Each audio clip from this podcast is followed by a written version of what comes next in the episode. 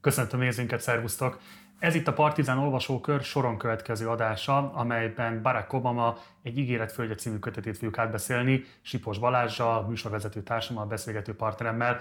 Mielőtt bemutatnám őt, mindenképpen iratkozatok fel a csatornára, ha még nem tettétek volna meg, illetve ha lehetőségetekben áll, akkor kérlek, hogy fizessetek elő a Partizánra a Patreon felületünkön keresztül. Ehhez a linket megtaláljátok a leírásban. Kezdünk!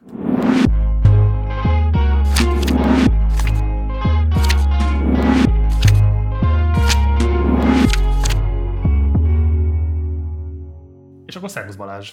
Hello, hello. Kezdjük egy gyors bocsánatkéréssel a kedves nézőktől, mert valóban megcsúsztunk ezzel a mostani adással, ezt korábbra ígértük, hogy májusban lett volna ez a kötet, amit át akartunk volna beszélni, de hát a sors szeszélye és egyéb elfoglaltságok ezt nem tették lehetővé. A következő évadban ígéretet teszünk arra, hogy tartjuk a havi pontást, és nem Így van. megcsúszni. Barack Obama egy ígéret földje. A HVG könyvek adta ki ezt a kötetet magyarul, te angolul olvastad. Igen. Mikor jelent meg, mi a jelentősége, hanyadik önéletrajzi kötete ez Barack Obamának? A harmadik, harmadik, és annak is csak az első fele, tehát még várhatunk egy újabb, körülbelül 7-800 oldalas második részre. Ez, most ezt nagyon pontosan kéne tudni, hogy 2011-ben ér véget, azt hiszem. Az egészen bizonyos, és majd beszélni is fogunk még róla, hogy a Bin Ladennek a levadászásával és meggyilkolásával.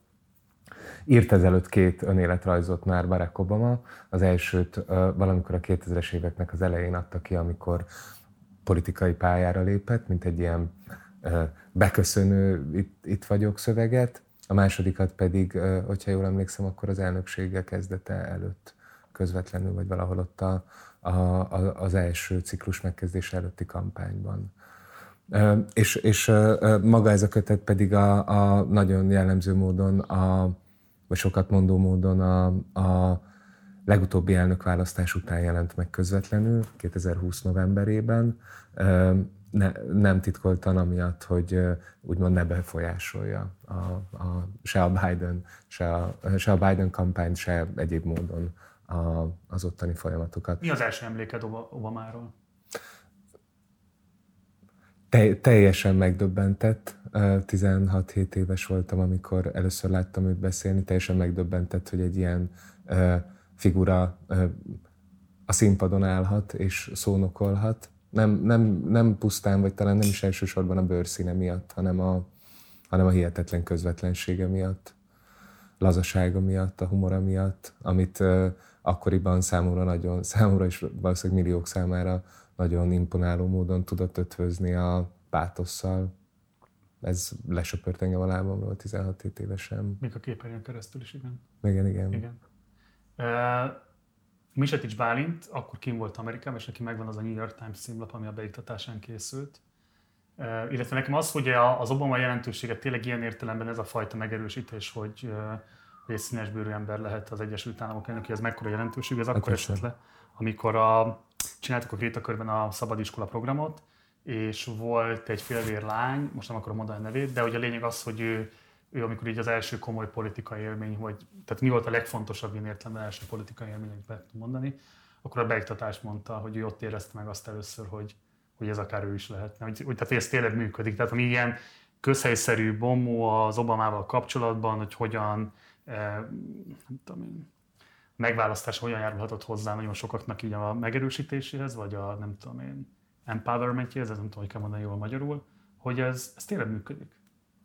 Hát az egy nagyon jellemző fontos pont a könyvben, amikor a Michel megkérdezi az Obamát, még valahol a kampánynak a közepetáján, egy, egy tanácskozásnak a során, hogy de most akkor tulajdonképpen miért kéne, hogy te rád szavazzon Amerika. Miért, miért lenne ez jó? Egy, egy okot mondj el.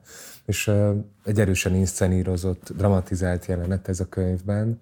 Úgy írja le az Obama, hogy megfagyott a levegő, és, ő, és uh, mindenki rámerett Obamára, és várta a választ. És, és ő akkor úgy érezte, hogy most akkor vagy megfelel, és jó választ ad a feleségének, vagy pedig nem sikerül megválaszolni a kérdést kielégítően, és akkor az egész kampány kuka és persze ez lesz, a végig pörgeti a fejében a lehetséges válaszokat, hogy milyen, milyen belpolitikai, külpolitikai, szociálpolitikai kultúrpolitikai, stb. stb. ötleteik vannak, milyen poliszik tervez, de aztán úgy dönt, hogy, hogy nem így fog válaszolni, hanem ezt, a, hanem ezt a választ adja, ezt az azóta közhelyé kopott választ, nevezetesen, hogy az, hogyha engem megválasztanak, az nem csak Los Angeles-től New Yorkig, hanem azon túl is, mindazoknak a számára, akik valamilyen kisebbséghez tartoznak valamilyen többségben, azt a reményt fogja közvetíteni, hogy igenis lehetséges. De így már belemegyünk a könyvbe, ugyanis a könyv az első két-háromszáz oldalon még nem magával az elnökséggel foglalkozik, hanem az azt megelőző politikai tevékenységével. A legnagyobb hangsúlyt persze a kampányra fektetve, de nekem az a benyomásom, hogy hiába, hogy a kampány 2006 körül indult meg, valójában az Obama, az Obama kép, vagy az Obama jelenségnek a fölépítése akarva akaratlanul, tudatlanul, nem szándékosan, legkésőbb 2004-ben megindult. És négy évvel, kb. négy évvel a kampány előtt megképződött tudom, mítoszerűsége, ami viszont nagyon jól működtethető volt már a kampányban. Azokra az iszonyú izgalmas pillanatokra gondolok, amikor, még, amikor már ö, ö, ö, szenátor, de még nem, de még úgy van vele, hogy korai lenne elindulnia 2008-ban elnöknek. 2004-ben választják meg, és az első két évben mindenféle ilyen nagyon aktívan részt vesz a szenátusnak a működésében, mint az egyik legfiatalabb szenátor, de még nem igazán merül föl benne, hogy, hogy, hogy, hogy ezt már most tovább lehetne vinni, vagy elnökségre lehetne váltani, azt a hatalmas népszerűséget, ami 2004-től kezdődően van, és viszont a demokrata pártnak a vezetősége kezdi el felé tologatni, legalábbis ő erről számol be, a felé tologatni, hogy de, de, de már szükség lenne arra, hogy te 2008-ban, ezt most kell meglovagolni, ezt a népszerűségi hullámot, ami, ami felépült, mielőtt elillan. Ted Kennedy egy nagyon uh, szimbolikus jelenetben ugye be, behívja a, az irodájába, és azt a, azt a ilyen politikai thrillerekbe illő mondatot mondja neki, hogy nem te választod az időt, hanem az idő választ téged. Ahhoz, hogy megértsük, hogy miért miért győzhetett ő 2008-ban, ahhoz azt, a, azt az azt megelőző három-négy évet kell, még a kampányát megelőző három-négy évet kellene jobban értenünk, ami azt mondatta akkor vezető demokrata politikusokkal, hogy a pártnak most szüksége van arra, hogy jöjjön egy ennyire új, friss, reményt hozó arc. Na, és akkor szerintem itt térünk rá arra a problémára, ami nekem a könyv egészével kapcsolatban végig meghatározta az olvasmány, olvasási élményemet, hogy így, hogy egy nyilvánvalóan rendkívül okos, felkészült embernek az életírását olvassuk, akinek megalapozottan feltételezzük azt, hogy igen mére ható ismeretei vannak ugye azokról az általános problémákról, amelyek, amelyek látványosan hiányoznak a kötetből. És leginkább azt hiányzik, hogy valamilyen módon választ adjon arra, hogy ezeket a konfliktusokat tudva, hogy léteznek, és tudva, hogy ezek szabdalják, és ezek keserítik 10 milliók, 100 milliók életét az országban, amelyet vezet, hogy mi igazából retorikailag sem tudja jól kezelni szerintem azt, hogy, hogy ezekre miért nincs válasz. Tehát, hogy mik azok a konfliktusok, amelyeket egész egyszerűen nem tud tematizálni, mert nem engedi meg az a történet, amit ő elnökként fölépített, hogy ezekről akár csak utólag is reflexiókkal, nyílt reflexiókkal szolgáljon, és szerintem tök érdekes azt, hogy miért hozzá ezt a döntést, és ahhoz, hogy ezt fölfejtsük, menjünk vissza akkor tényleg a legelejére az élettörténetének, Mit gondolsz az ő közösségszervezői munkájáról és arról, hogy ilyen alulra jövő kezdeményezések koordinátoraként próbált betörni a politikába, és mit gondolsz főként arról a váltásról, amikor fölismeri, a kötetben így fogalmaz erről, hogy nem lehet ilyen tevékenységgel hosszantartó, fenntartható változást elérni, tehát muszáj az intézményesült politikában érvényesülni ahhoz, hogy valódi változásokat hozzon létre? Én sosem végeztem közösségi szervező munkát, így egyáltalán nem, nem ismerem a, a, ennek a kihívásait. De azt kell, hogy mondjam, hogy az Obama könyve sem igazán ismertetett meg ezekkel Igen. a kihívásokkal. Nagyon ködösnek és általánosítónak és hogy mondjam, részletgazdagság nélkülinek tűnnek ezek a közösségi szervező tevékenységet leíró szakaszok, sommásnak, futólagosnak így a könyvnek az elején. Én nem, nem is igazán tudnám háromnál több mondatban megmondani, hogy ő, hogy ő mit csinált tulajdonképpen. Azon kívül, hogy kopogtatott és bizonyos gyűléseken vett részt ott Csikágóban, és olyan helyi jelöltek mellett kampányolt. Ez olyan értelemben, ez igazából a kelet-európai értelemben, hogyha én jól értem, nem is, nem is olyan munka, amit civil szervezetek végeznek, hanem inkább olyan munka, amit politikai szervezetek ifjúsági tagozatai végeznek. Még hogyha itt nem is így van nevezve. De, tehát, hogy már ez is annyira bele van kötve a városi pártpolitikába, hogy, hogy, hogy az ne, ne pusztán egy ilyen, ilyen civil mozgalmári szervezkedés legyen. És aztán van az a pont, amikor úgy dönt, hogy akkor mégis inkább csinál egy jogi doktorit a Harvardon, ugye?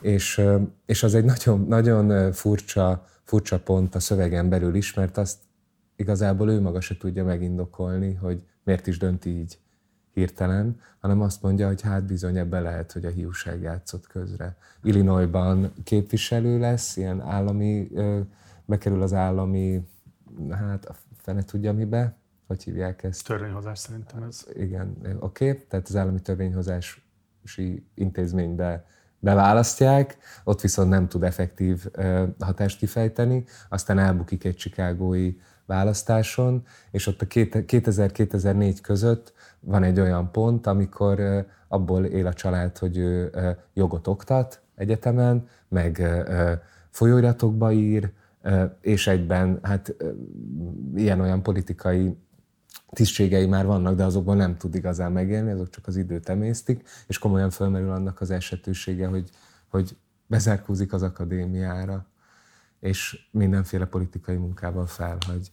Az illinois választás szerintem abban a szempontból különösen érdekes, hogy ott jön először elő az a probléma, ami, igaz, ami igazából nem ad választ. Tehát ugye civil mozgalmárként szembesül azzal, hogy az intézményesült politikába kell belépni az, hogy érvényesülni lehessen, mert a kétoszlatúság, a meglévő establishment intézmények egyszerűen nem engedik azt, hogy így kívülről bárki regisztráljon például akár csak mondjuk egy választáson, pláne egyébként aztán megugorja azokat a követelményeket, amik kellenek ahhoz, hogy az ember ténylegesen jelölte is válhasson. Itt nem csak az aláírásoknak az összegyűjtésével kapcsolatos tényleg hát egészen szürreális formai követelmények, amik egyébként valamelyes, még a magyarországi egészen szürreális követelményeket is kenterbe verik, de hát a finanszírozási kérdések, a párt establishmenteknek a, a, az oligarchikus viszonya és azok, hogy ők milyen döntéseket hoznak és kitengednek be kapunk belőle, és az, hogy neki erről nincs véleménye, ez egész egyszerűen nem hihető. Én nem tudom elképzelni azt, hogy valaki, aki ilyen grassroot mozgalmakat, vagy abban részt vesz, és egyszer csak az a helyzet, hogy szembesül azzal, hogy ennek ő úgy fogalmaz, hogy a hatékonysága legalábbis limitált, és hozzá egy lépést is bekerül ebbe az intézményrendszerbe, hogy ez ne legyen egy törés az életében, vagy ne legyen valamilyen módon az addigi politikáról, nem tudom én, morálról, közösségről, demokrácia, stb. vallott gondolatait radikálisan felülíró, vagy azokat újragondolásra kényszerítő helyzet.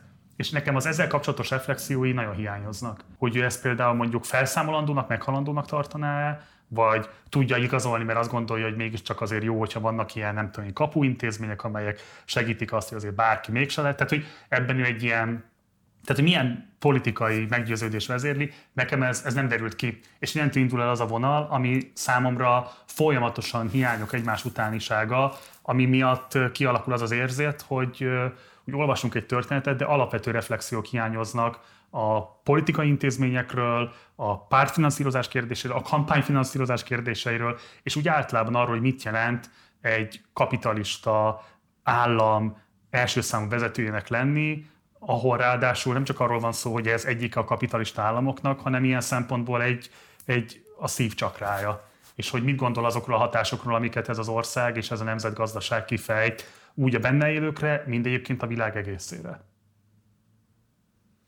Ahhoz, hogy ezt megértsük, szerintem muszáj tekintetbe vennünk az ő ebből a kötetből kirajzolódó történelemképét.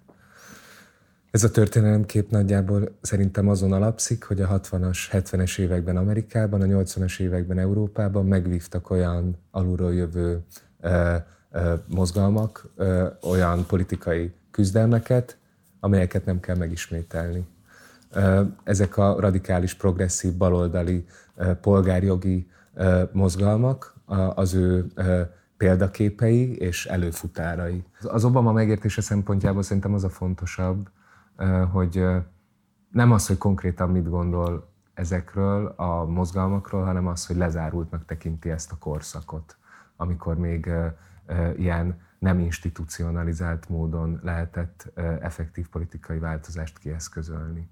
És szerintem, tehát ugye ez az a, ez az, az ő előfeltételezése, ami, a leg, ami számomra a legelfogadhatatlanabb, vagy a leg, legkülönösebb, de nem úgy elfogadhatatlan, hogy szeretném, hogy ne így gondolja, hanem itt van, itt van az a törés kettőnk között, ahonnantól kezdődően én nem tudok rácsatlakozni arra, amit ő politikailag mond vagy gondol.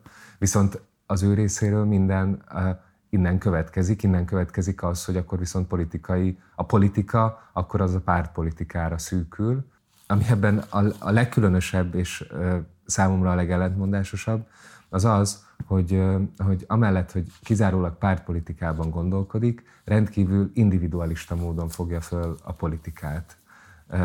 Individualista módon, ugyanis nem, nem, igazából nem is pártokban, mint, mint tehát ő saját magára semmiképpen sem a demokrata párt egy a másik 150-200 közüli funkcionáriusaként tekint, hanem mint egy egy olyan egyénre, aki ezen a párton keresztül a saját akaratát így úgy amúgy keresztül tudja vinni.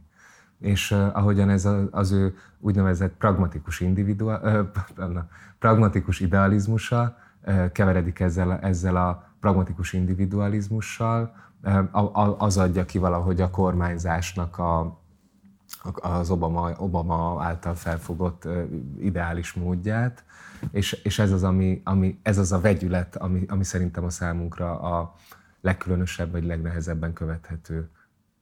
És ez, amit mondasz az individualizálódó politikáról, ez szerintem azért nagyon érdekes, mert hogy ugye azért az ő alaptevékenysége tényleg abból indult ki, hogy tömegeket kell ügyek mögé állítani, közösségeket kell szervezni azért, hogy lépjünk valamit előre, és ő nagyon hamar megérti azt, hogy, vagy az a megértése, bocsánat, mert nem gondolom azt, hogy ez lenne a, a normatív igazság, de az a fölfedezése, hogy az amerikai képviseleti rendszerben a tömegeknek úgymond az ereje nem vethető össze azzal, amit a pártrendszer, az intézményrendszer képvisel, és ennek a konfliktusáról sem látom, hogy gondolkodna. Tehát nem látom azt, hogy, hogy valamilyen módon fölmerülne benne az, hogy egyébként miért ne lehetne a tömegeket becsatornázni a képviseleti rendszerbe, és esetleg, vagy hogy mik ennek a buktatói, mik ennek a nehézségei, miért nem valósulhat ez meg.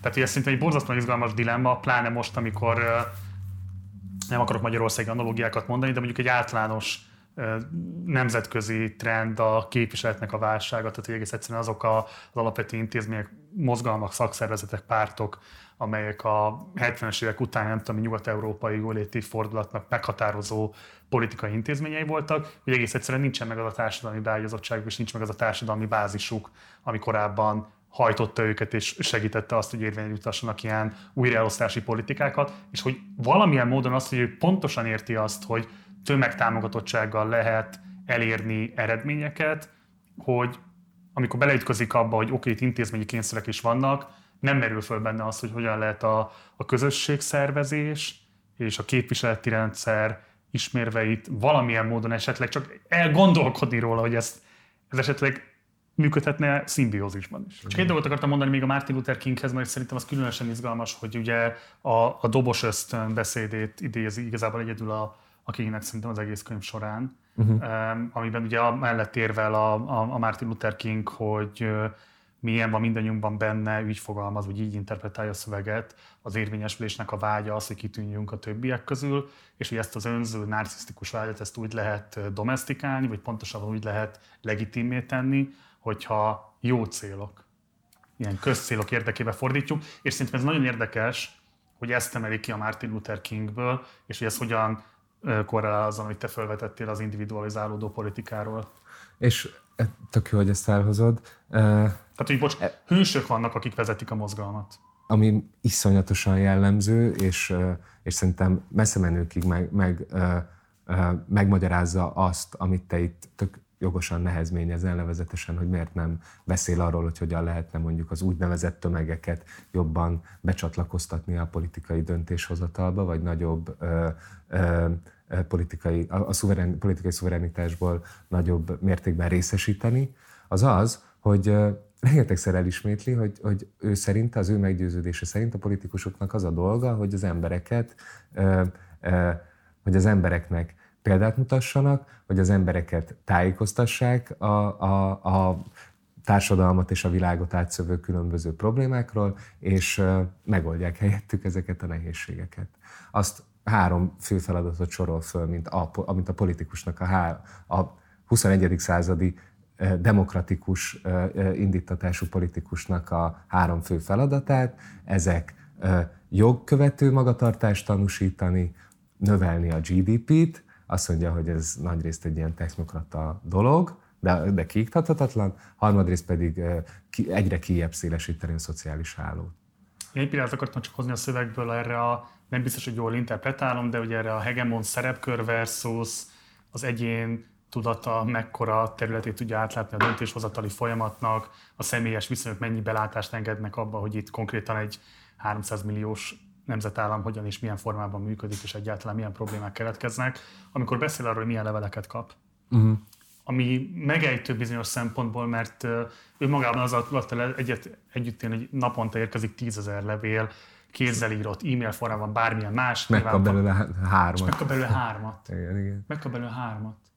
Igen. Ez, hogy azt olvassál, és hogy akkor azokra válaszol személyesen, és hogy hogyan próbálja ezt a, tehát, ami, tehát ha van egy helyzet, ami hihetetlen pregnánsan mutatja ezt a lehetetlenségét, összeférhetetlenségét és minden szempontból, tehát valami alapvető hazugságát ennek a dolognak, hogy mit jelent Igen. az Egyesült, tehát mit jelent 300 millió ember főreprezentánsának lenni, és hogy írhatsz levelet az elnöknek, és akkor hát megkapja a kezébe a leveledet, és hogy ő hogyan küzd meg ezzel, hogy kiválasztja a hármat, megválaszolja őket, továbbítja egy megfelelő hivatalnak, valamit kezdjenek vele, adjak már egy ösztöndíjat ennek az embernek, kérdezem már meg a szenátor, hogy tényleg nem lehetne esetleg a az, hitelével valamit kezdeni. Igen.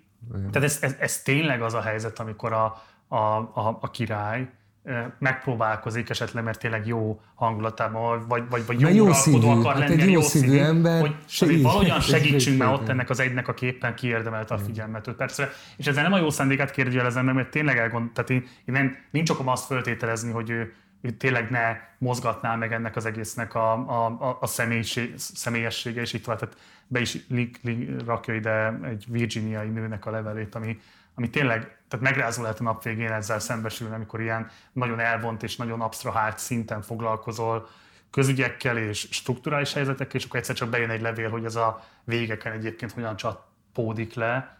Ugye ez nyilván megrendítő és meg semmisítő is valahol szembesülni, és hogy valahogy hogy ezt az egész konfliktust úgy próbálja oldani, hogy, hogy hát azért hármat csak kiválasztottam minden nap, azért én tényleg megpróbáltam eljutatni a megfelelő hivatalhoz, én próbáltam személyesen tenni valamit azért, és nyilván elismeri ennek az egésznek az elégtelenségét, de hogy, hogy mert nekem nem azzal van a problémám, én milyen hiszek a képviseleti rendszerekben. Szerintem képviseleti rendszerekre szükség van, én ennek csak az idegenedettségével állok vitában, és azzal, hogy, hogy ilyen szinten oligarchikussá vált a politika, és hogy erről neki magának, miközben nyilvánvalóan ezért szállt be, én feltételezem, nincs okom más feltételezni, hogy azért szállt be, mert ennek látta a jelentőségét, látta a jelentőségét, hogy, hogy erről ennyire kevés reflexiót enged meg magának, hogy megismerhessünk rajta keresztül.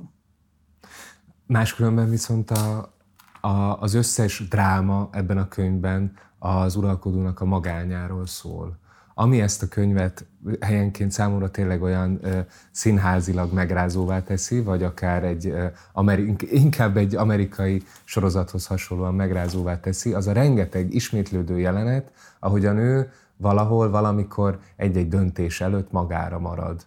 Ez egy nagyon klasszikus, nem tudom, a görögöktől Shakespeare-en át rengetegszer megírt helyzet, hogy az uralkodó hiába van körülvéve a legjobb, legjobb tanácsadókkal és szerető feleségével, kis családjával és kutyájával, bóval, végül egyedül elvonul majd általában éjszaka, itt is éjszaka a ö, ö, ö, lakhelyének valami félreeső szárnyába, bekapcsolja a tévét, lenémítja a hangot, és akkor mélyeket sóhajtozva, esetleg rágyújt egy cigarettára, ugye itt is ez egy állandóan visszatérő dolog, hogy ő egyedül eljár cigizni, és az is valahogy ugye magányhoz, magányhoz egyedül léthez kötődik, és akkor meghozza azokat a bizonyos nehéz döntéseket, amelyek az ő vállát nyomják. Ezek általában olyan külpolitikai döntések, hogy küldjenek-e további katonák további tízezreit Afganisztánba, hogy kiadja-e a, a támadási parancsot a Bin Laden ellen, de, de, de azt hiszem, hogy hasonlóan így az olyan nagyobb horderejű belpolitikai döntésekhez is, mint hogy hogyan menjen le a bailout, a, a válságkezelés és a bankoknak a kimentése ott is. Ez a, ez a szituáció, hogy a szuverén, az uralkodó az előbb-utóbb magára fog maradni, örlődni fog, és végül fogcsikorgatva meghozza a nagyon nehéz döntést, és, akkor a, és aztán vállalja ennek a terhét. És, az, és valóban szerintem azért nincs okunk megkérdőjelezni a, az ő jó hiszeműségét, annak ellenére, hogy tőlem nagyon távol áll ez a politika felfogás, és egy kicsit meg is mosolygom. De azért nincs okunk, mert hát látszik, hogy itt 800 oldalon keresztül valaki nagyon-nagyon komolyan gondolja azt, hogy felelős ezekért a bizonyos döntésekért. A döntésítőző kényszerekről csak egy szöveget hadd hozzak ide, mert ez szerintem nagyon pontosan írja le, szerintem általános érvényű az egész kötetre nézve. Úgy fogalmaz, egy modern kapitalista gazdaságban a pénzügyi pánik közepette lehetetlen szétválasztani a jó és a rossz vállalkozásokat, vagy csak a felelőtlen, illetve lelkiismeretlen cégekre büntetést mérni. Akár tetszik, akár nem, mindenki egy csónakban nevez. Ez a fölfogás, hogy itt egy érdeke van mindenkinek, hogy itt nincsenek külön érdekei bizonyos csoportoknak, hogy itt azonos erőviszonyokkal rendelkezik egy Mary Lynch, mint a nem tudom milyen más esetleges hitelminősítő. Tehát, hogy itt, itt, itt, érdekek feszülnek egymásnak, és hogy ezekben az érdekekben nagyon nem azonosak a pozíciók, nagyon nem azonosak az erőforrások, nagyon nem azonosak a politikai érdekérvényesítés képességei és lehetőségei, hogy én tényleg nem tudom elhinni, hogy ő ezt, hogy ő ezt őszintén így gondolja. Mert, mert, mert, mert ez a vakság nyilvánvalóan nem áll rendelkezésre valakinek, aki, aki egy ekkora hivatalt vezet ilyen hosszú ideig, és ráadásul nyilvánvalóan rendkívül ravasz módon kellett számos konfliktust kezelnie, számos dílt megkötnie, számos módon domestikálni a politikai ellenfeleket, adott esetben számára is vállalhatatlan szövetségeket kötni, vagy bármilyen más módon, hát reálpolitikusként érvényesülni nap-nap után, hogy, hogy nem értem, hogy ebben mi miatt érzi azt, hogy szóval méri meg valaki egy első kötetet 800 oldalon keresztül, ha van egy pont, ami túl nem meri a gondolatait igazából megosztani az olvasóival, viszont nagyon látványosan nem rejti el azt, hogy neki vannak egyébként erről ennél mélyebb gondolatai is. Hát például, amikor a kampányról ír, akkor az egész kampány, nem tudom én, tervezését, azt, ez már az elnöki kampány, úgy, úgy írja le, átfutottuk, hogyan is festne reálisan a költségvetés, és hogyan szednénk össze azt a több száz millió dollárt, amely csupán a demokrata jelölés elnyeréséhez kell. Snit. Nem tudod meg, hogy hogyan. Tehát, hogy, de jó, tehát, hogy bocsáss meg, tehát, hogy jelzi azt, hogy ez egy, ez egy nyilvánvalóan rendkívül, hogy mondjam én, tőkeigényes vállalkozás, de azt, hogy mondjuk érted, tehát hogy jelzem, hogy ez több millió dollár kell, de egyébként nem mesélek semmit arról, hogy milyen vacsorákon vettem részt, kikkel töltöttem el nem tudom milyen estéket ilyen-olyan helyzetekben, hogy meggyőzzem őket arról, hogy írjanak alá egy csekket. Egyáltalán mi alapján jutottam el azokhoz a donorokhoz? Volt a demokrata pártnak erre valami, nem tudom, erőforrás szerzési, nem tudom én, rendezvény? Szóval nem tudom, hogy listákat állítottak össze neki, és akkor ő ezeket fölhívta. Tehát, hogy erről azért mindenképpen lehetne ennél többet beszélni, anélkül, hogy kiadná az igazi mély titkokat a boszorkánykonyha mélyéről. Um, egyszerűen csak szerintem ez egy nagyon-nagyon rossz terelése ennek a témának. Én ott teremtem meg a kettő között a kapcsolatot, a két idézet között, amit mondtam, hogy mindannyian egy csomagban nevezünk kapitalista hazugsággal, amit nyilvánvalóan számtalan helyzetben látunk, és nyilvánvalóan a legnagyobb, legkoncentráltabb tőkeigényeknek a, a hazugsága azért, hogy összemossák magukat és olyan szabályozásokat hozzanak létre, amelyek mindenkinek azonos feltételeket teremteni, nyilván a legerősebbeknek teremtik a legkönnyebben megugorható feltételeket. Ezt például Európában nagyon jól láttuk a GDPR szabályozásnál, hogy mondjuk a Google hogyan játszotta ki azt, hogy egy csónak legyen mindenkire azonos szabályok, mert akkor az úgy demokratikus, és ezzel azt jelenti, hogy a legalacsonyabb szabályozásnak kell megfelelni, hogy a nem tudom milyen étteremnek a webshopja is azonosan módon megfeleljen, mint a Google, ami sokkal kiterjedtebb erőforrásokkal rendelkezik. Csak azt akarom mondani, hogy ez egy ilyen normalizáló állítás arra vonatkozóan, hogy, hogy hát ez a rendszer, nekem a rendszer keretei között kell törekednem a jóra, és amit a kampányal kapcsolatban állt, az is egy rendszer normalizáló állítás, mi szerint, hogy hát ha beszállsz a politikába, ha beszállsz egy elnöki kampányba, akkor az a több száz millió dollár, az majd így elő fog teremtődni. De ugye ennek vannak kötelez, ebből fakadnak kötelezettségek, ebből fakad egy csomó minden, és szerintem ez az igazán érdekes. Tehát én, hogy mondjam, én nem egy moralitást kirekszem, hogy miért fogadsz el pénzt nagy vállalatoktól. Én semmilyen módon nem akarom azt, hogy ő vezekeljen bűnökért, amiket én nem is tudnék jól megfogalmazni, tehát semmilyen gondolatom nincs.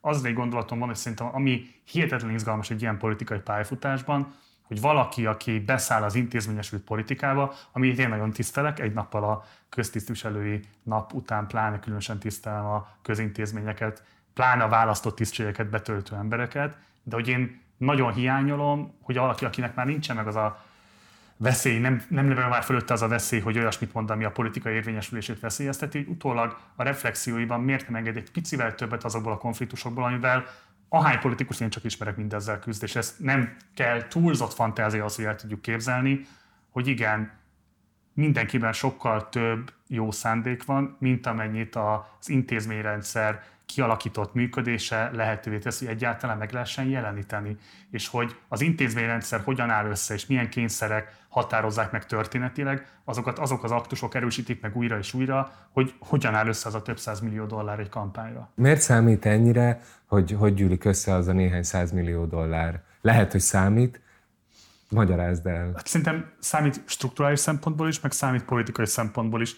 Strukturális szempontból nyilvánvalóan tök fontos kérdés, hogy például milyen szuperpekeket használt annak érdekében, hogy pénzeket szerezzen a, a kampányához, ezzel pontosan milyen csoportok nyertek pozíciót az ő politikai agenciájában, hogy itt szakszervezetek vagy nagyvállalatok voltak inkább mondjuk azok, akik nagy pénzeket tettek abba, hogy ő érvényesüljön, később kik azok, akik ilyen értelemben akkor hozzá tudtak férni az ő személyéhez, a kabinetéhez és így tovább, milyen módon alakíthatta mondjuk egy-egy ilyen donornak a megjelenése a politikai napirendet, tehát hogy ezek, ezek ilyen mondjam, mindenfajta ilyen leegyszerűsítő összeesküvés elmélet nélkül is, ezek borzasztóan fontos kérdések, amik pláne az Amerikai Egyesült Államokban, ahol ennek azért sokkal kialakultabb vagy kiforrottabb intézményrendszere van, pontosan látható, hogy miért jelentőségteljes választás az, hogy honnan és milyen módon szeded össze a kampány finanszírozáshoz a pénzt.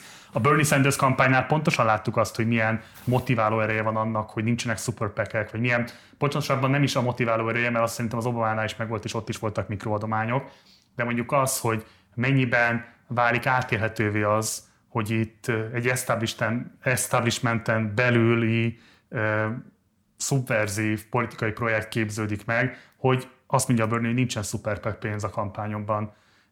Én ennek a jelentőségét azért nem becsülném le.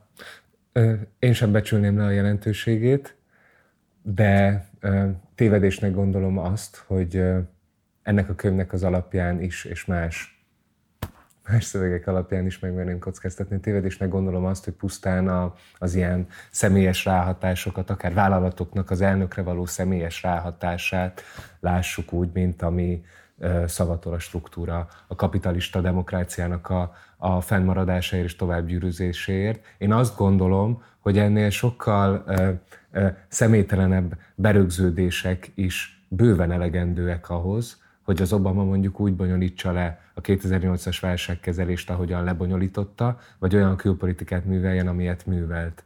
Konkrétan arra gondolok, hogy Konkrétan arra gondolok, hogy van a szakmaiságnak egy olyan etosza az Obama uh-huh. fejében, lelkében, ami, ami, ami, ami a hatalomgyakorlást azzal, a, azzal az indokkal választja el a néptől, hogy a nép az nem ért hozzá, természetesen a népnek jót kell akarni, de érteni is kell ahhoz, hogy hogyan akarjunk nekik jót, így felelőtlen politikusokra sem bízhatjuk rá a népet. Viszont a felelős politikus az, aki nem avatkozik bele olyan szakpolitikai kérdésekbe, nem folyik bele ö, ö, adhok módon, amelyekhez nem ért. Így a, amikor azt mondom, hogy a személytelen struktúrák, a személytelen ideológiák is bőven elegendőek ahhoz, hogy tovább gyűrűzzön az a Clinton vagy a Bush által folytatott bel- és külpolitika, amit elvileg az Obamának le kellett volna váltania, az nem, az nem azért volt, mert olyan szuperpekek volt, le biztos volt, biztos volt egy csomó szabályozás, amiben közrejátszott az, hogy milyen lobby ereje van a Facebooknak, ami mellesleg egyszer sem említődik meg ebben a könyvben, vagy a Google-nek, vagy a Big Tech-nek általában véve, vagy az olajvállalatoknak. Ezekről... reflexiója van, és soha nem gondolta volna, hogy ezek az eszközök lesznek, amelyek őt egyébként az hivatalba juttatták, egyszer annak az eszközei, hogy az általa képviselt eszméket alássák a társadalomban. Ez a, a közösségi média. Igen, de itt, itt, itt sem mondja, hogy Facebook vagy Google, igen. Nem, nem, nem, igen. Szóval, hogy ezek a nagyvállalatok, ezek mind kimaradnak, és ez tényleg gyanús, de ennél szerintem és, és, és biztos, hogy rengeteg, rengeteg, rengeteg szennyes titkot elő lehet szedni, meg elő is szedtek biztos sokan arról, hogy mennyi fegyvert adtak el a Pentagonnak az Obama elnökség alatt, és hogy ez hogyan járult hozzá hogy folytassák a, a, a folyó háborúikat, vagy úgy lezárják és ne is zárják le az irakit, ahogyan le is zárták, meg nem is zárták le, stb. De mondom, én, én azt tartom a legjelentőség, amit ő úgy nevezett, hogy, úgy nevezett, hogy the process, ez a hmm. process, ez azt jelenti, ez az obamai hatalomgyakorlásnak a középpontja. Ez úgy néz ki, a process, hogy adott szakpolitikai kérdésekben meghallgatjuk a leginkább hozzáértőknek a véleményét, lehetőleg úgy rakjuk össze a kabinetünket és a tanácsadóinknak a körét, hogy valamelyest ezek a vélemények, amiket kapunk, majd ezek ütközzenek egymással, és aztán mi, az elnök, a királyi többes, mi a nekünk felajánlott alternatívák közül választunk egyet. Egy ponton eldicsekszik azzal, hogy ő behívott mindenféle jobboldali és baloldali gazdasági szakembereket a válságkezelésnek valamelyik időpontjában, és adott nekik több órányi időt, hogy terjesszék fel a saját javaslataikat, és megnyugodva hallotta, hogy hát lám-lám, bármi, amit be tudtak dobni, azt ők, ők, ő és a csapata már hónapokkal korábban elvetették. Tehát ő azt mondja, hogy ők se nem bal, se nem jobboldaliak, hanem ők szakemberek, az ő szakemberei azok a legjobb szakemberek, és, és ő maga pedig csak ennek a processznek a végén a neki felkínált lehetőségek közül dönt majd. De azért kapcsolom én ezt ahhoz, hogy egyrészt ahhoz, amit mondasz, hogy vajon mennyiben befolyásolják mondjuk a nagyvállalatok, vagy mondjuk a különböző donorok, vagy mit tudom én, kicsodák az ő döntéseit. Másfelől viszont ahhoz is kapcsolom, hogy miért van elválasztva ennyire a politika gyakorlás néptől, mert hogy, mert hogy az, itt a, az itt az ő valószínűleg nagyon jó hiszeme, hogy, hogy egyfelől az a jó hiszeme, hogy, hogy, hogy a szakértők fogják jól tudni, másfelől pedig a, a, az nem egy jó hiszeme, hanem ez a következménye ennek, hogy, hogy hát olyan szakértőket választ, akik már maguk is kellőképpen bele vannak ágyazva, vagy át vannak itatva azzal az ideológiával, ami olyan döntéseknek a meghozatalához kell, amik az amerikai katonai gépezetet, vagy az amerikai e, gazdasági gép, gépezetet nagyjából változatlanul hagyják tovább dübörögni.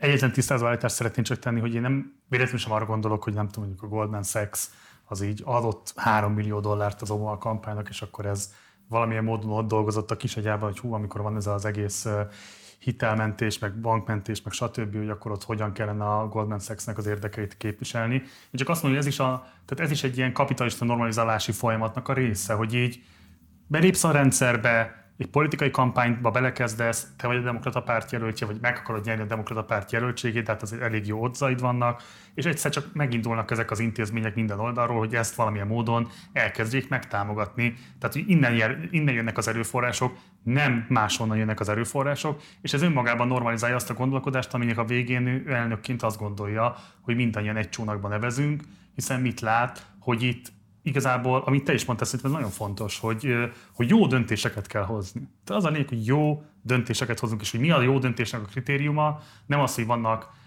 privilegizált csoportok és értekek, amelyeket előnyben részesítek, másokat még nem részesítek annyira előnyben, hanem az, ami kvázi átfogóan, árkukon átívelően képes elégedettséget hozni, de ugye pont a, a pénzügyi és gazdasági világválságnál ez elég élesen megmutatkozott, hogy, egyszerűen nem lehet ilyen döntéseket hozni egy ilyen setup tehát hogy be kell azonosítani, hogy kiknek fogsz érdeksérelmet okozni, és igazából ő is beazonosította, tehát ő is végül is egyébként így hozott döntést, csak szerette volna ezt valami fajta közjóval elsimítani, hogy ez egyébként amiatt történt, mert.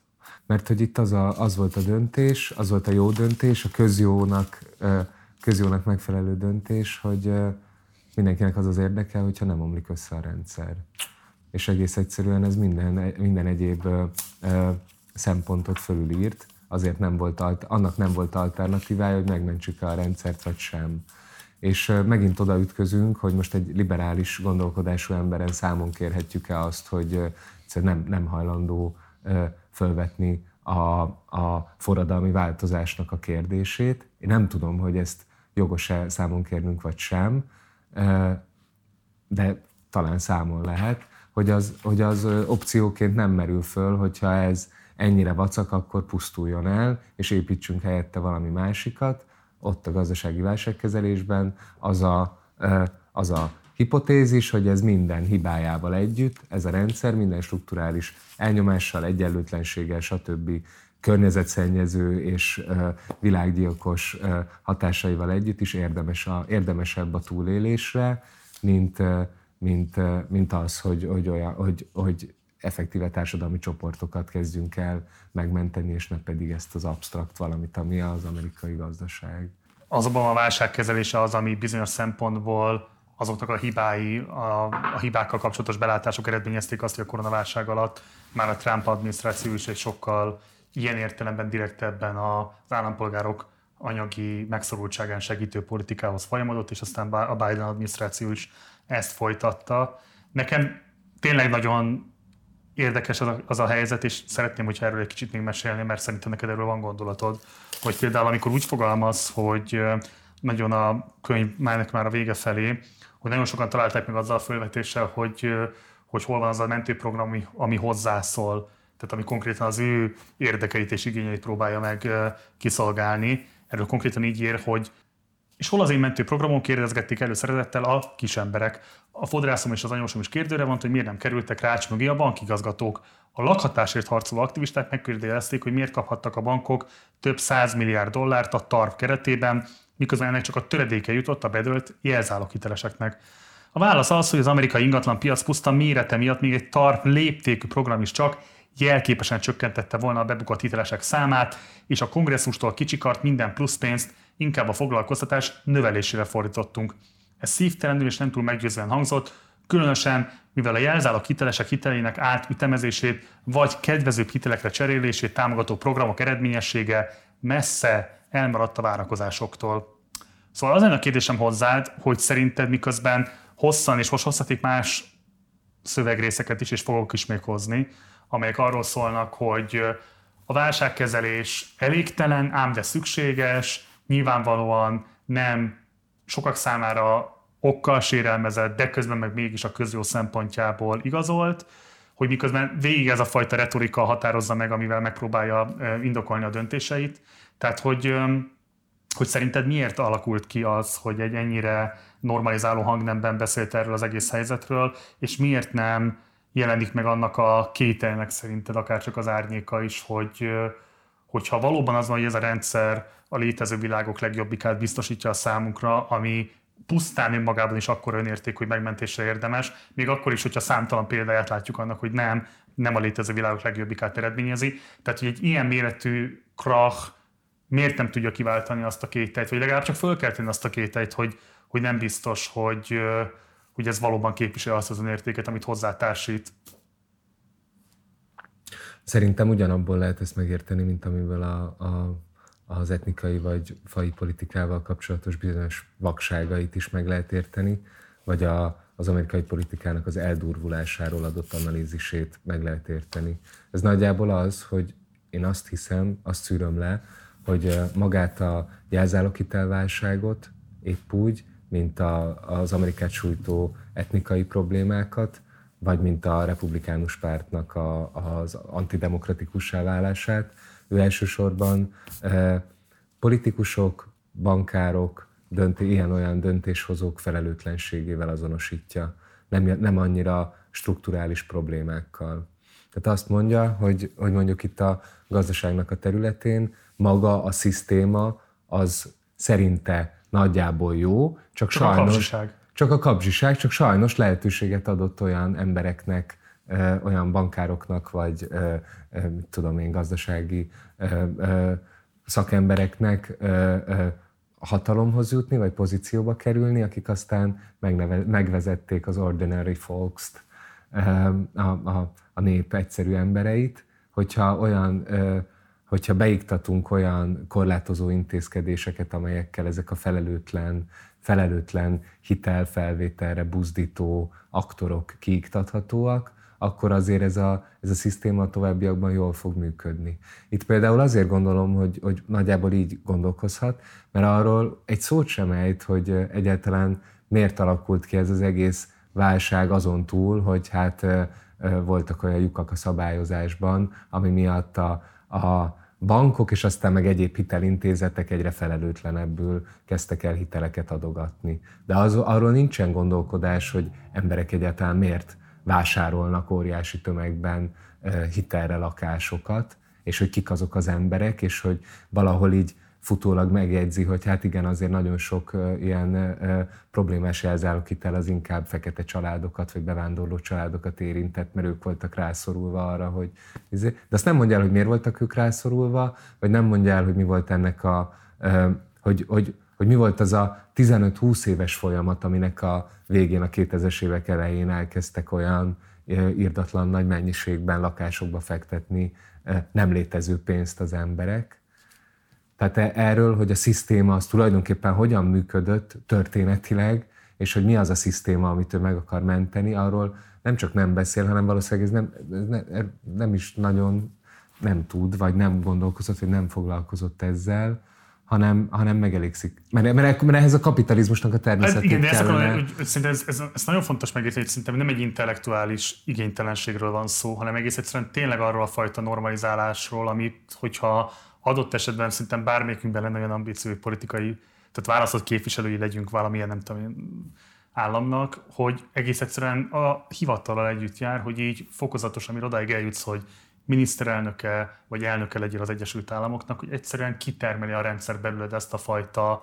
vakságot, vagy ezt a fajta gondolkodásmódot, hogy így, hogy így nem foglalkozhatsz azzal, mert ha elkezdeni ezzel foglalkozni, akkor előbb utóbb el kell jutnod odáig, hogy, hogy a képviseleti rendszer egészének ilyen radikális megreformálása nélkül így nem is akarnál belevágni ennek az egésznek a, az ellátásába, ami nyilvánvalóan önmagában képtelenség, mert hogy nem azért választanak meg, nem azért vagy ott, az erőforrások, a rendelkezésedre állnak, nem azért állnak a rendelkezésedre, hogy te valami fajta szubverzív politikai projektet hajts végre, mert ha itt tennél, akkor pont ezek az erőforrások lehetővé tennék azt, hogy ez, ez ne tudjon megtörténni. És csak még egy, egy szövegrész hagyd hozzak ide téged alá támasztandó, hogy nagyon izgalmas az, hogy leírja azokat a konfliktusokat, amik tagolják a, a, a, az Egyesült Államok társadalmát. Először is van egy ilyen történeti reflexió, ami szerintem tök érdekes.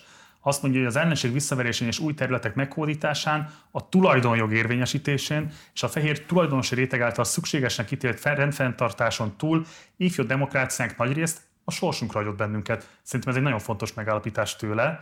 Majd ahhoz képest, hogy egy ilyen megállapítással él, amiben azért nagyon sok minden következhetne, most nem is akarom kibontani részletekbe menően, de hogy ebből végül aztán ugrik egy, egy, egy néhány évszázadot, és hogy azt a konklúziót vonja le egy hosszabb szövegrész után, hogy a bizalmat, ami kialakult a társadalmi szerződés következtében az Egyesült Államokon belül, tehetősebbek, kevésbé tehetősek, fehérek és nem fehérek között, stb. stb. Tehát a nép körében.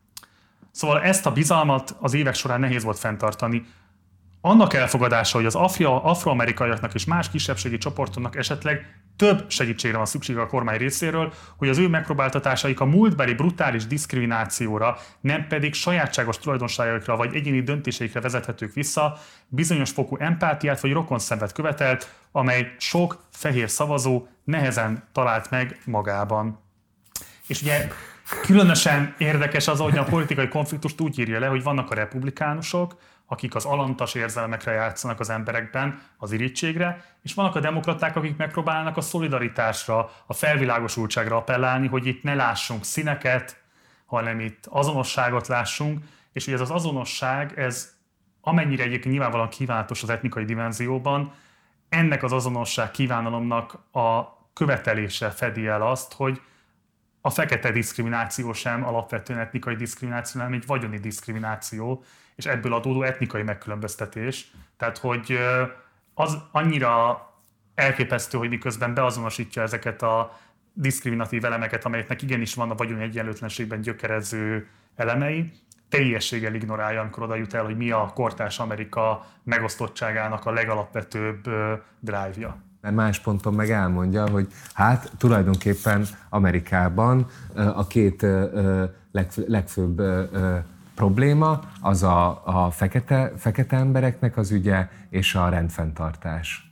Ez a két legbrutálisabb, az amerikai társadalmat leginkább, legerősebben megosztó és legbrutálisabban belsőleg terrorizáló probléma. Ezt azonosítja.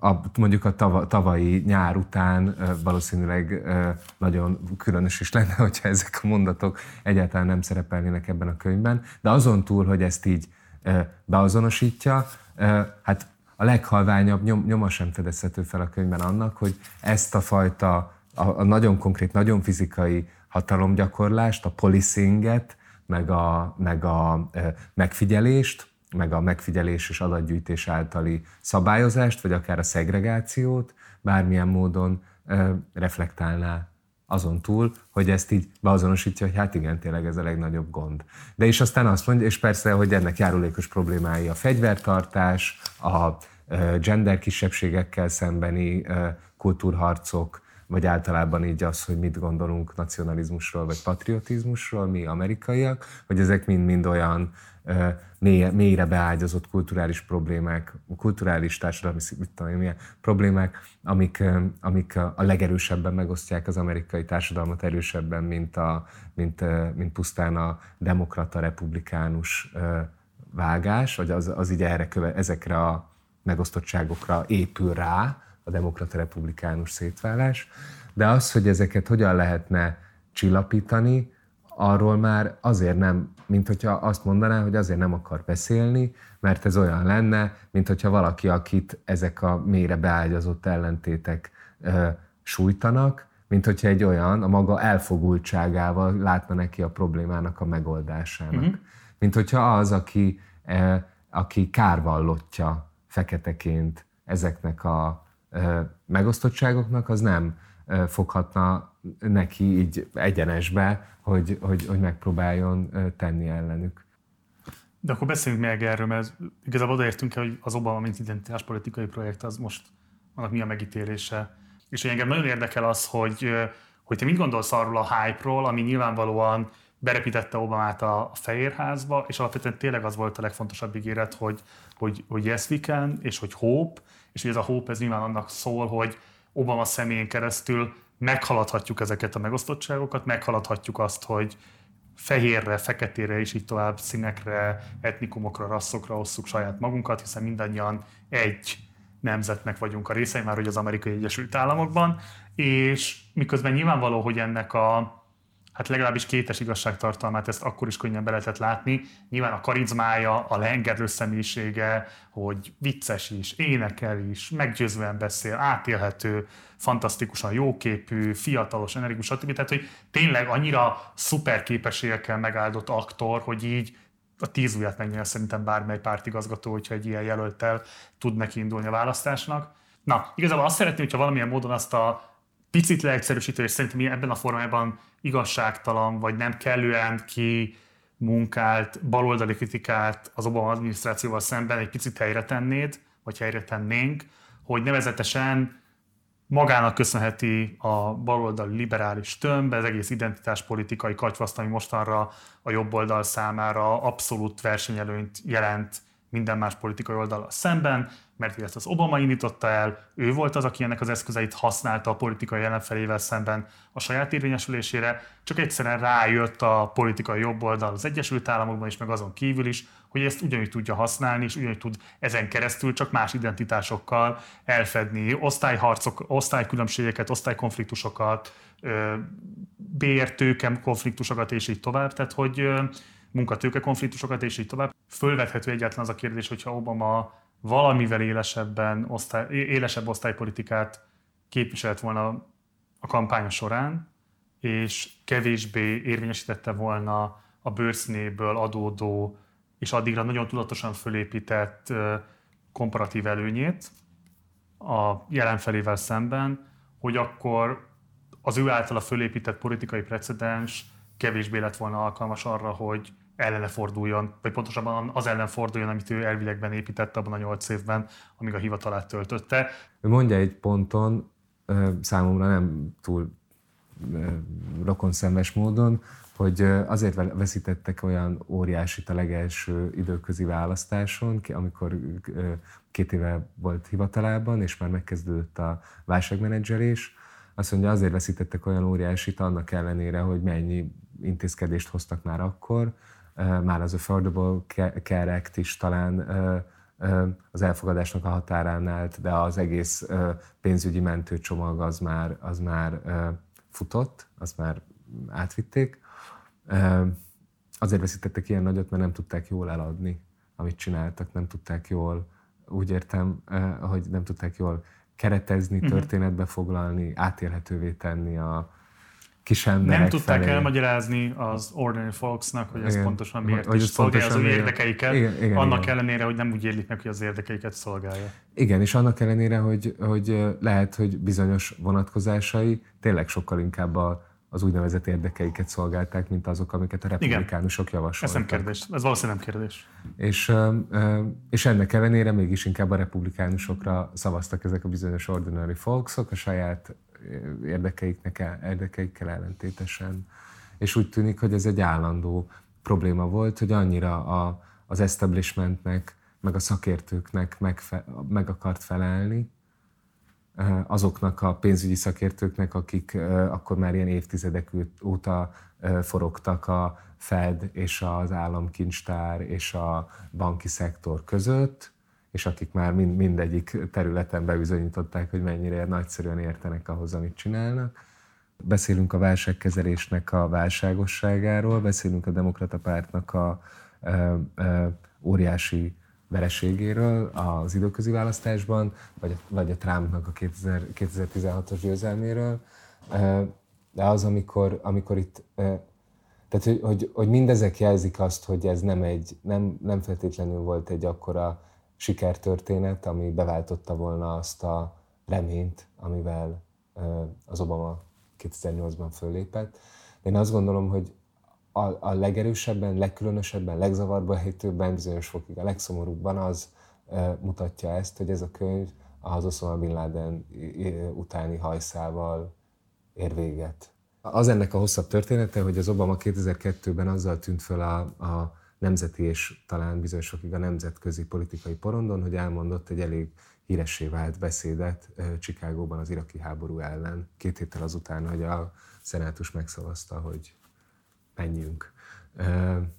És ebben a beszédben hangsúlyozta, hogy ő nem magát a háborút, mint olyat ítéli el. Háborúra szükség van, hogy népeknek, elsősorban így az Egyesült Államoknak a biztonságát garantálni tudjuk, hogy fenntartsuk azt a globális status quo-t, amit kívános, kívánatosnak tartunk.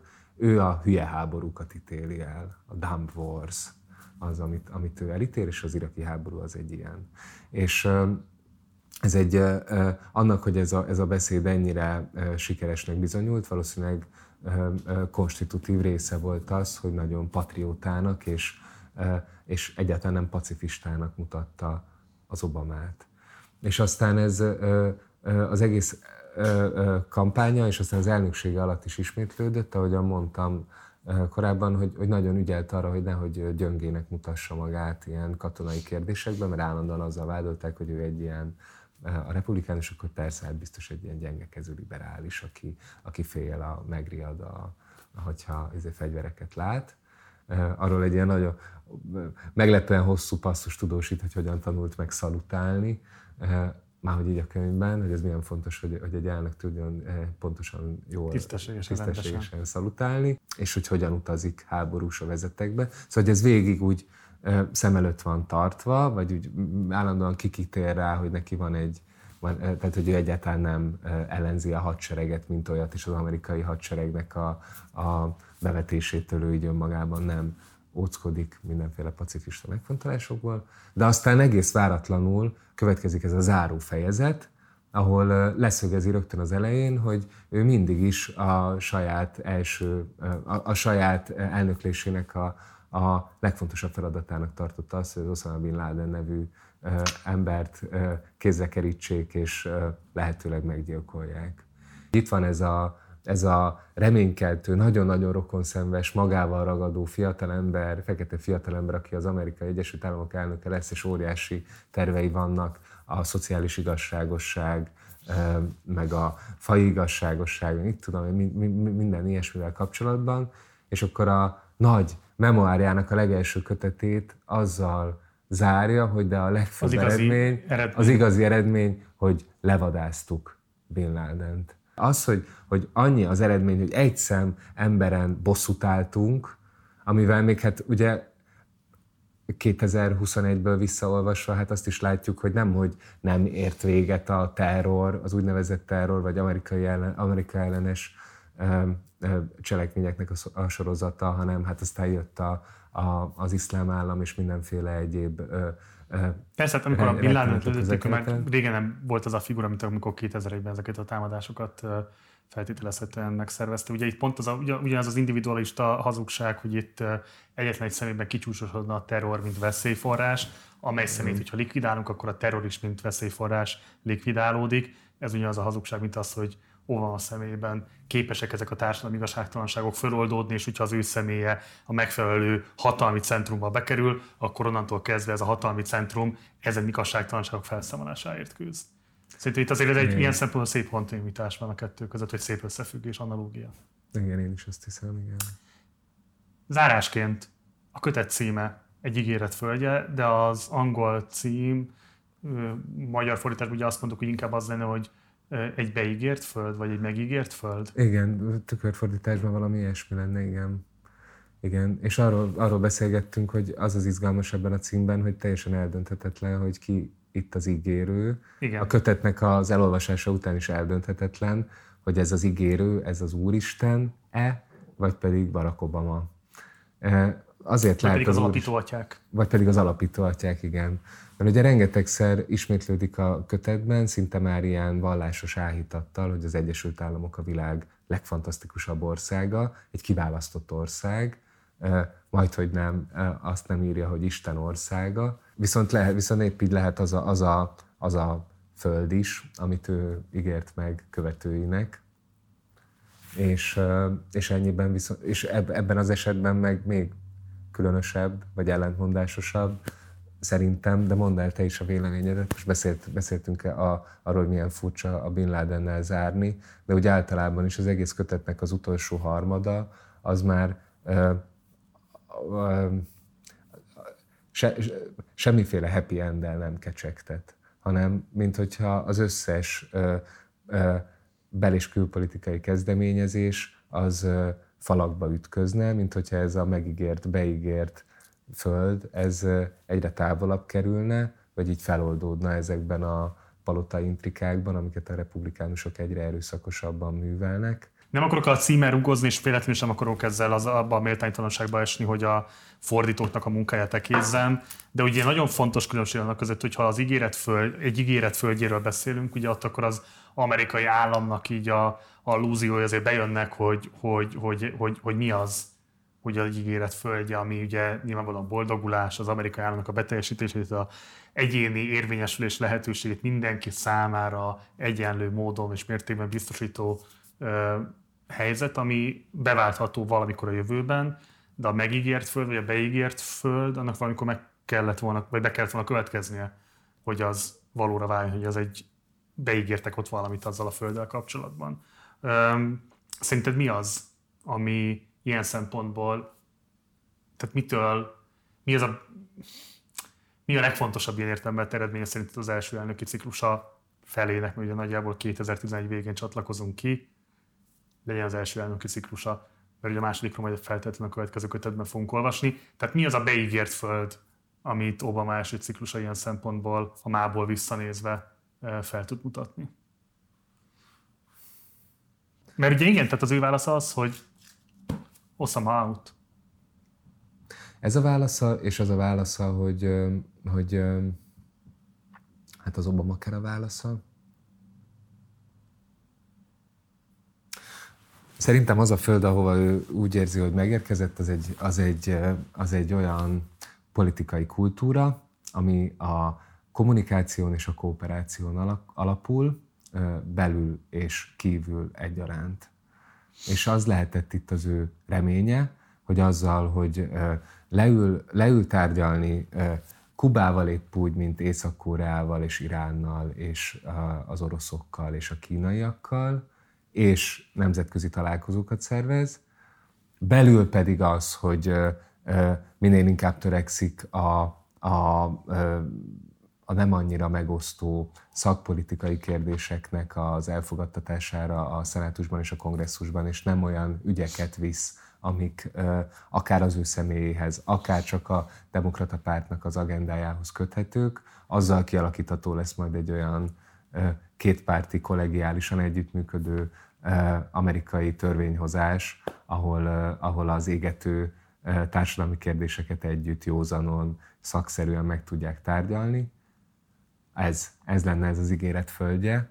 Csak tudjuk jól, hogy nem fognak megvalósulni majd a partnerek miatt, akik nem lesznek partnerek ebben, a republikánusok, vagy a többi államnak a vezetői, de ő, Obama ezt kínálja, ezt ígéri, és ennek teremti meg a kereteit, hogy mi így együtt, a vezetők és szakemberek együtt a, a, a ideológiai elfogultságok nélkül a legjobb döntéseket hozzuk, és ahogyan mondja, jogkövető magatartást tanúsítsunk, növeljük a GDP-t, és terjesszük ki a szociális hálót.